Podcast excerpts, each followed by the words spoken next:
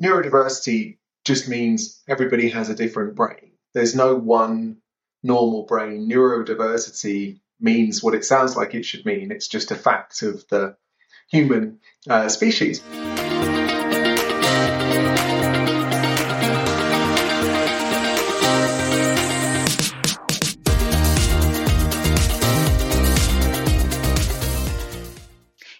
Everyone, we're Nick and Sonia, and this is Dyslexia Journey, where we help you support the dyslexic kid in your life.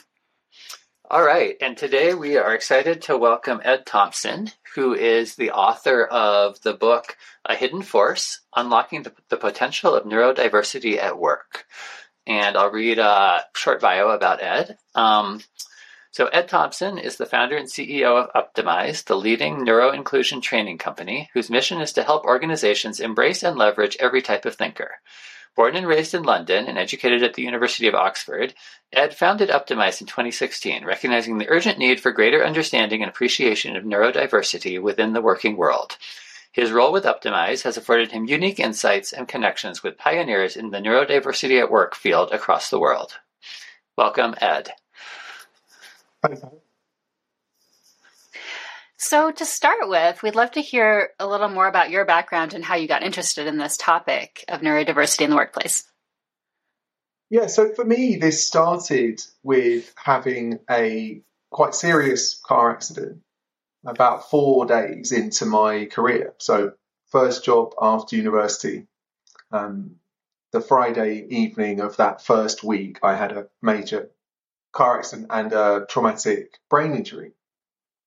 And that led to being off work a, a, substantial period, eventually kind of coming back slowly. But it also led to some differences in terms of how my brain worked, in terms of some new sensory sensitivities, uh, some slightly different processing speeds, some issues with working memory, uh, and so on. Now, at the time, I'd never heard of the word neurodiversity. I wasn't thinking about neurodiversity at all. I was simply thinking about the fact that I'd had a car accident. I was lucky to survive and I'd had these uh, injuries.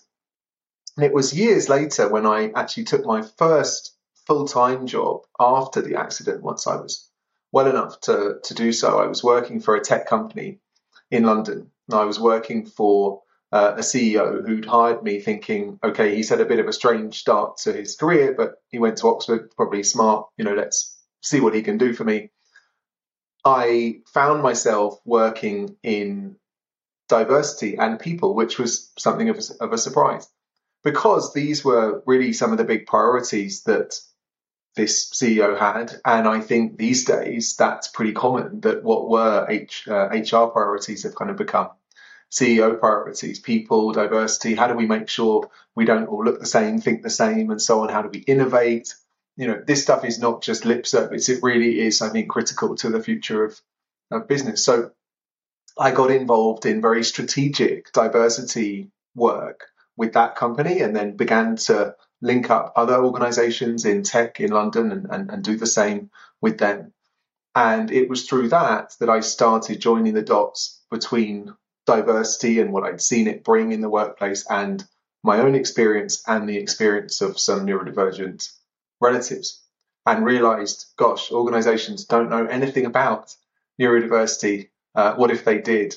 Uh, wouldn't that change the world? That was the uh, the, the, genesis of, of Uptimize to, to change that. That's a really interesting um, sort of backstory to your work. Um, uh, I should say also we um, we really enjoyed reading your book. Um, it's a really, we feel like it's a really well written book, really important. Um, I think everyone, uh, you know, every company, every person in every company should be reading this book. Um, so thank you for for getting that information out there. Um, could you, um, you know, we've we've been using the word um, neurodiversity already uh, quite a bit. Could you really quickly maybe uh, explain the concept of neurodiversity? Um, to our audience and sort of the way that you talk about it in the book? Yeah, let me do it in a way that sort of relates to the workplace a little bit because I think that's how we, certainly where we focus as uh, as an organisation. And it's important to do this. I think it's often misunderstood. Neurodiversity just means everybody has a different brain. There's no one normal brain. Neurodiversity means what it sounds like it should mean. It's just a fact of the human uh, species. Interestingly, though, we're never taught that basic fact really at, uh, at school and education. Um, and as a result, it's generally not really considered or catered for in organizations. This fact that we all have different brains, different ways of processing information, different ways of experiencing our sensory world, different preferences in terms of how we like to communicate, uh, and so on. Nobody's thinking about this.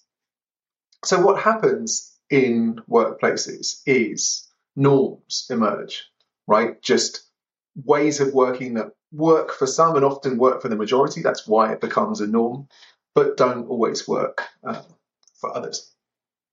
Now, yes, no two brains are the same. Some people have a shared sense of identity or what we call neuro identity due to having some traits in common.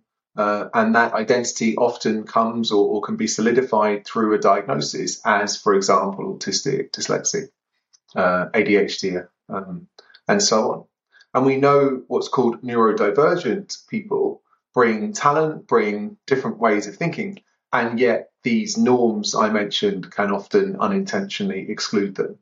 Um, neuroinclusion, which is what you described, optimizes being uh, you know our focus. It's about enabling everybody. It's about enabling every different brain to thrive and, and unleashing, if you like, true diversity of thought. Yeah, I'm wondering. You started to cover this already, you know, in your backstory and and just simply in that definition. But I'm wondering if you could give us a bit of an overview, just a brief overview of what the book covers and what your hopes would be for someone who reads it, what what you want to get across. Yeah, I, I really wrote the book to to share the exciting experiences and, and progress I've seen through my work at, at Uptimize. You know, yes, there's a long way to go, and and we see also uh, the issues that exist, and we've talked to, and I talked to uh, a lot of neurodivergent people who continue to face barriers at work. And of course, that's part of the story. But I really have seen great things happening. We, we get feedback from, from learners in organizations that we train that can be quite emotional. We see neurodivergent people saying, you know, this is the first time I've ever been in an organization that, that cared about people like me. And, and the relief is kind of palpable. Uh, we also get really powerful feedback from managers, colleagues, and so on who may be neurotypical, but who say, I'd never thought of this before, and this is the best thing I've seen in leadership in, in, in 20 years. And I think that kind of magic, you know, that you're not getting that if you're training people in anti-bribery, you know, health and safety and so on, le- general leadership. These are things that, have, of course, are important, but have been around for decades. I think something really exciting is, is, is happening here. And I wanted to kind of highlight that and, and, and share it for, for everybody. And of course, anybody in a, in a team, I mean, our organization in terms of training focuses largely on businesses, but neurodiversity is again just a human fact, relates to any team. The idea of the book is to be approachable and tell any reader, you know, what this is, as we've been discussing today, why it matters, why it matters to them, and then how they can bring neuro inclusion to their own work uh, or that of their team. Um, yeah, so one thing that um, we really appreciate about your book is um, how you emphasize that neurodiversity just really means that that no brain is alike, um, and how the sort of work on neuro inclusion and flexibility really benefits everyone, um, whether they are neurotypical or neurodivergent. Um, so I think one example that comes to mind is you talk about how open office plans are often not great for um, um, autistic individuals, but uh, they're also not great for a lot of people, like people who are more introverted or or um, etc. Um, so, do you want to um, talk a little bit more about how how this sort of work on neuro inclusivity really benefits everybody? Yeah, definitely. I think you have to be careful to generalize a, a, a little bit that whether it's open offices or whether it's um, you know verbal interviews or, or, or, whatever. Of course, those don't. I mean, the key point is they don't suit everybody, but they they might suit an autistic person who is a verbal thinker, for example, who, or who uh, in, enjoys that kind of social part of uh, of, of, work. Um, but but again, they don't suit everybody. That's the key thing. And I think a common theme and, and realization of work around neuroinclusion has been that everybody uh, benefits. An interesting example of this yesterday, we had a event at Uptimize and we had Lyric Rivera, who's well known for their blog, the Neurodivergent Rebel, uh, coming to talk. She, uh, they're a uh, speaker, uh, author, consultant, um, and they talk about the idea of neurodivergent people being canaries in the coal mine in the in the modern workplace. Uh, the idea that neurodivergent people can spot where things don't work that well, and by fixing them, everybody benefits. And, and they have a story uh, in their career around flexible working. And I'm, paraphr- and I'm paraphrasing, but the example in their book is sort of, you know, when I was accommodated as the first neurodivergent person in the organization, everybody was accommodated. Um, let's think about how does that work. So neuroinclusion involves things like clear communication, flexibility in terms of how we work, when we work, and so on. Um, it involves, as you mentioned, office spaces and attention to work environments to avoid unpleasant sensory stimulation. Now, you can see how some neurodivergent people may particularly benefit from those improvements and even find them mission critical. But it's also not hard to see how everybody else could uh, too.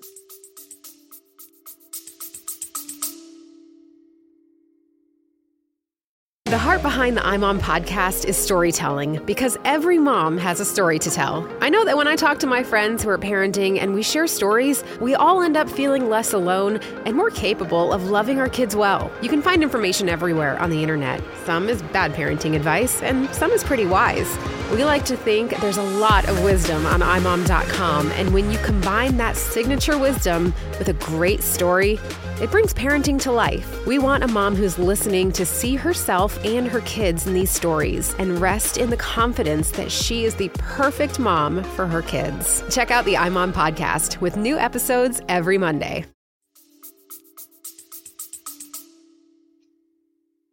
Yeah. We also appreciated how you addressed um, intersectionality. Um, and so I'm wondering if you could say a little more about that, how other aspects of background and identity are also involved and intersect.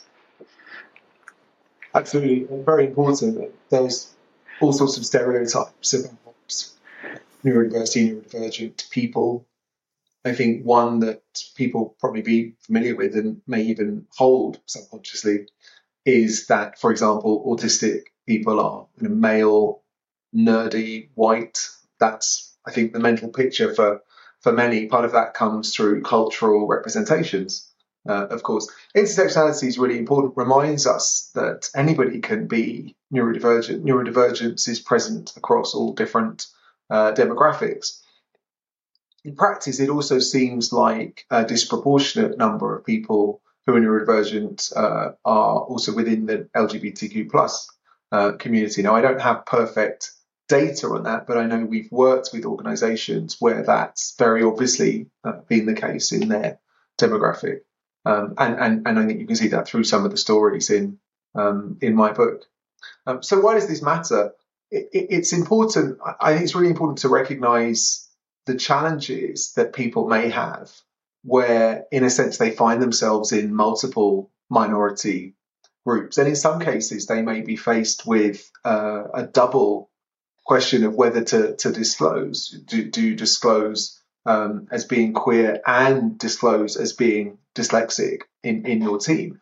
Bear in mind, any disclosure like that, uh, people often find, I think with good reason, stressful, um, difficult, and, and, and so on. And of course, feeling at the mercy of, of, of the culture that they disclose uh, into. I've heard stories of people who've disclosed once as, say, deaf but then don't want to disclose as an ADHD because they think, well, gosh, how many things can I disclose uh, to my team? So I think it's uh, an extra reminder that we need these cultures that really embrace people and their and their differences if we if we truly want people to bring them bring their full selves to work and that idea of bringing people's full selves to work has been a big kind of buzz phrase, I think for good reason over the last um, couple of years. I think intersectionality is also important if we are going to truly support other minority groups that we might, if you like, be more familiar with trying to support. So, of course, a lot of organizations have made efforts at ethnic minority inclusion, at gender inclusion. Now, I don't believe those can be done properly if we don't consider the fact that this is a neurodiverse landscape uh, in each case. And I think intersectionality is also a reminder, again, back to those stereotypes, to elevate, and I think sort of thing we try to do, to elevate different voices to present the neurodivergent community in its true variety. Let's um, shift gears a little bit and um, talk about maybe um, can you discuss a little bit the benefits and drawbacks of medicalizing neurodivergence? I well, it's a very controversial topic. Some people might recoil at the idea of positives here. But in my book, I, I do acknowledge, and I just try to be as balanced as, as, as possible and, and, and, kind of read this uh, from, from, from as impartial a perspective as I can. I do acknowledge medicine as a whole role, uh, first in appreciating these brain differences. Of course, this came from uh, from that world, and then of course many people get value from the medication and support that the medical world uh, provides. So, you know, I do think there have been some positives. Uh, but it's important, I think, as well to acknowledge the, the, the drawbacks. And, and I suppose probably far fewer people are aware of these drawbacks, but those that are feel them very, very, very strongly. I think one of those is the way medicine has framed these differences, if you like, in terms of negatives only. It's the idea of kind of deviations from from a norm. I think rather than what we know now, the idea that you know brains are different, they've come from this idea that sort of brains are either kind of as they should be or something's wrong with them and you know a kid is expressing certain things less well than, than than other kids and therefore you know there's something wrong with them and so on. I think that's really been damaging and what's called the neurodiversity movement, which is really sort of disability rights or, or, or social activism movement here, is in a decades long battle to change some of those core perspectives that neurodivergent people are sort of broken or less than, and actually uh, stress that neurodiversity is just this human uh, reality, and everybody's brain is different with their own strengths, you know, challenges, and so on in different in different contexts. So there's this real kind of rewiring, I think, that's that's needed. Um, and in the workplace, it's interesting. You can see this obvious dissonance, right? You know, neurodivergent people, many of the top business people of our time, you know, are in that category. Uh, yet, if organisations do anything to, to include neurodivergent people, and often they don't, it can be kind of like limited disability or even sort of charity initiatives. Well, I think that's changing. I think I think the story of that change is kind of the story of of the book. And yes, it's about inclusion. I mentioned you know, norms that are excluding people, but it's also just about ways of working and how people as a whole, any team, any neurodiverse team, can can work together, you know, to to, to perform to its best. I was just going to say this is um, very important to us as well, and it can be a challenge because we're talking a lot of times about difficulties and challenge as well, but we really try to always get in as well, um, you know, the benefits of having a dyslexic brain, for example. Mm-hmm. And yeah, and, and, that's another thing that I really liked about your book is you, um, you, you don't talk about this as as um, like a charity to sort of help neurodiverse individuals. Like like you really emphasize that this this benefits everyone. Like a lot of like you said, a lot of the top thinkers and, and people in, in business are neurodivergent, uh, neurodivergent. And so um, this is real. I mean, even in the title of your book, right, A Hidden Force, like you're really emphasizing that there are all these kind of untapped strengths, unrecognized strengths that um, really benefits everyone. And yeah, just to go a little more uh, specific for examples, um, what have you seen in terms of dyslexic individuals in the workplace and some of the benefits? Yeah, I mean, I, I, mentioned many top business people are neurodivergent. Many top business people are dyslexic. You look at the uh, sharks on the TV program Shark Tank. Uh, the, the, British version is Dragons on what we call Dragon's Den. Uh, many of them are dyslexic, and reading their stories, as I did for the book, many credit this with their success. Um, Barbara Corcoran, Kevin O'Leary, Daymond John, and so on. And of course, Richard Branson, one of the preeminent business icons of our days, describes being dyslexic as a gift. Um, so, where does this come from? I think it comes from some of the dyslexic skills that uh, Brock and Fernette Eide uh, talk about in their book, The Dyslexic Advantage, a really great book. They talk about the idea of kind of flip side strengths. So some of this same brain wiring that might lead to challenges also has these these strengths, and they and they name and they really kind of go to detail as to as to some of these uh, dyslexic thinking uh, advantages. Things like 3D thinking, being able to make connections, narrative reasoning, the idea of kind of insight. You know, we don't know exactly how a dyslexic brain has these strengths, uh, I talk in the book uh, about one neurologist called Manuel Casanova who suggested it may be related to kind of longer brain fibers, uh, or what are called mini columns in, in the cerebral, uh, cerebral cortex of, of the brain. But we don't really know. I think the, the, the point is, if you like, that dyslexic brains are made this way. And they may come with some disadvantages in some contexts, but they come with significant and, and less well known advantages uh, too. And and just to just to kind of summarize this, I think there was a, an interesting process for me, of course, as there has been building the company in writing the book. And I think one of the things I was most struck by is how you look at the top of almost any field of life, the amount of neurodivergent representation there is is really striking. Uh, I don't know if that should be a surprise, but it really was you, you look at the top actors, the top sports people, the top Olympians, and there's this strong representation. And, and again, that was kind of a message I wanted to get in the book. Not necessarily the idea of superpowers, but just I think we need this major shift in terms of how we think about different brains.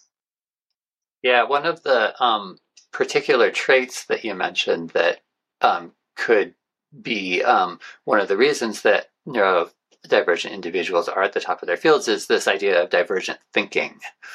Um, do you want to talk a little bit more about that, or maybe some some of the other traits that that you think um, might contribute to this success? Yeah, you know, I, I think people are a lot of people are used to this idea of kind of linear thinking, and and and linear thinking in its most kind of raw is that kind of building block model. Now, of course, some neurodivergent people may be very strong at that, particularly strong at that, really kind of building a, a linear argument grounded in data and, and, and facts. Um, so one thing leads to another, leads to another, leads to another. Um, but many are also strong in divergent thinking. Again, a, a concept that, that's not really that well known, something that seems to come a little less naturally to so-called neurotypicals than it does in um, to neurodivergent people. Now, one interviewee for my book described divergent thinking as the difference between sort of trying to break down a locked front door, just kind of bashing away, versus going around to the back, exploring possibilities there.